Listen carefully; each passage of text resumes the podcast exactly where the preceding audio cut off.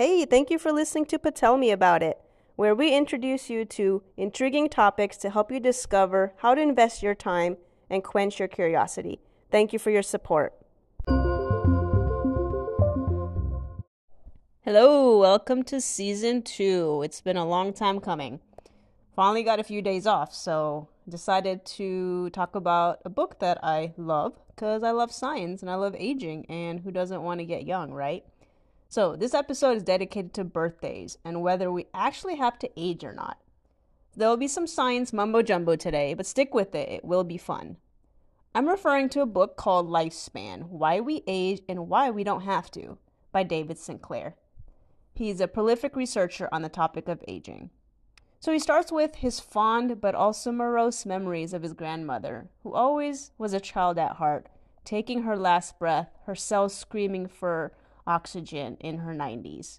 Sinclair defines aging now not as something inevitable, the way society views it, but as a disease, to the extent that the World Health Organization has classified a new disease code called old age which means aging can be diagnosed and treated, and funding can be funneled towards its research.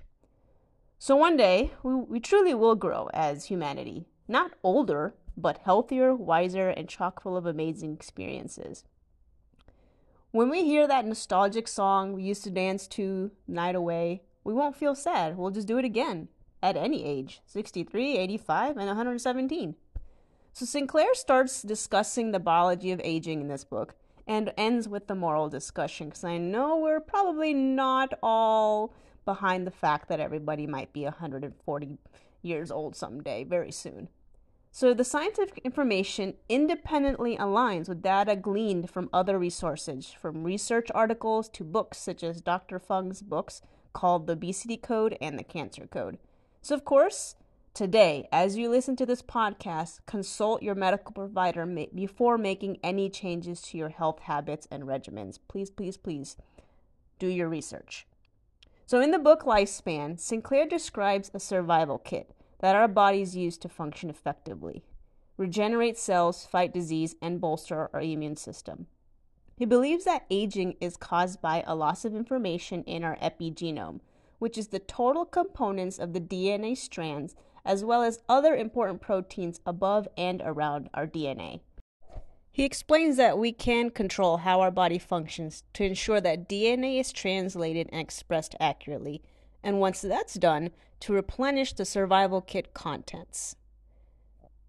This means activating the survival network at just the right level. Keyword right level. So let's get into some of the details. DNA strands are wrapped tightly around histone proteins.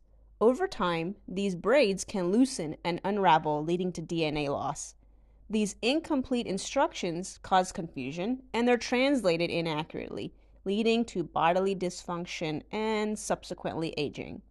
The major proteins that keep DNA wrapped nicely around those histones are called sirtuins. S I R T U I N S, sirtuins, of which there are seven types. These sirtuins have a home DNA strand that they stick to.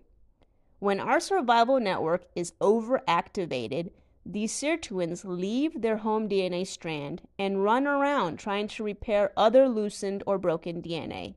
Once repair is done, the sirtuins are tired and they get lost trying to find their home. And the, some may never do. Now, even then, the home DNA strands lose their sirtuin and get looser. During this time, mTOR, or mammalian targeted rapamycin, is activated, signaling the repair process to continue even further, thus, further using up all these anti aging proteins. So, understanding this, we can control the pace of aging. First, we can activate our survival network at the right speed, as I mentioned before. This process is called hormesis. H O R M E S I S. This can be done through calorie restriction, which means limiting carbs and even proteins, intermittent fasting, whatever works for you, exercise. Not really marathons all the time, but just regular, normal, medium paced exercise and exposure to cold temperatures, such as cold showers, cold swims, or just going out and hiking in the cold.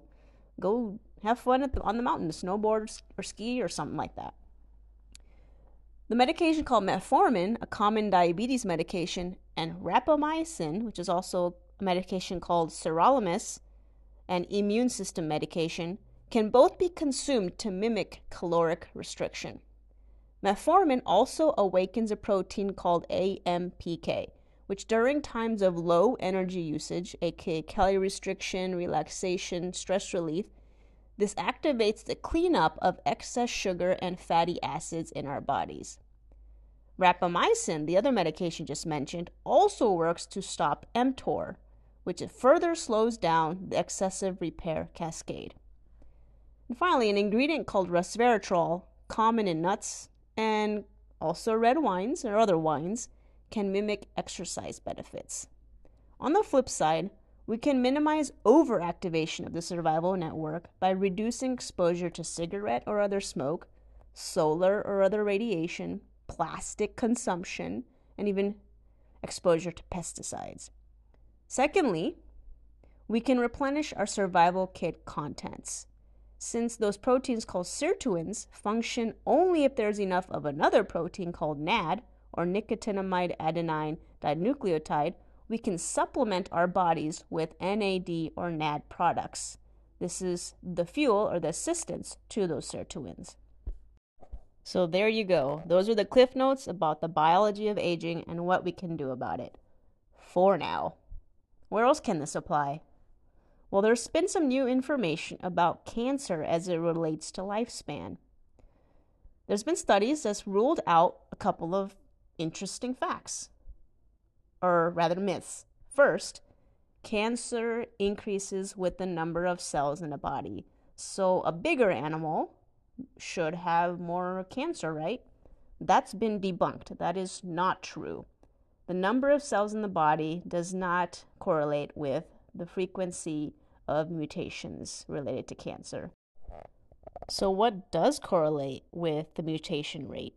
So, in 2022, it was discovered that mammals with shorter lives had higher rates of mutation, while mammals that lived longer, like humans, had slower rates of mutation, regardless of how big or small we were in comparison to other animals.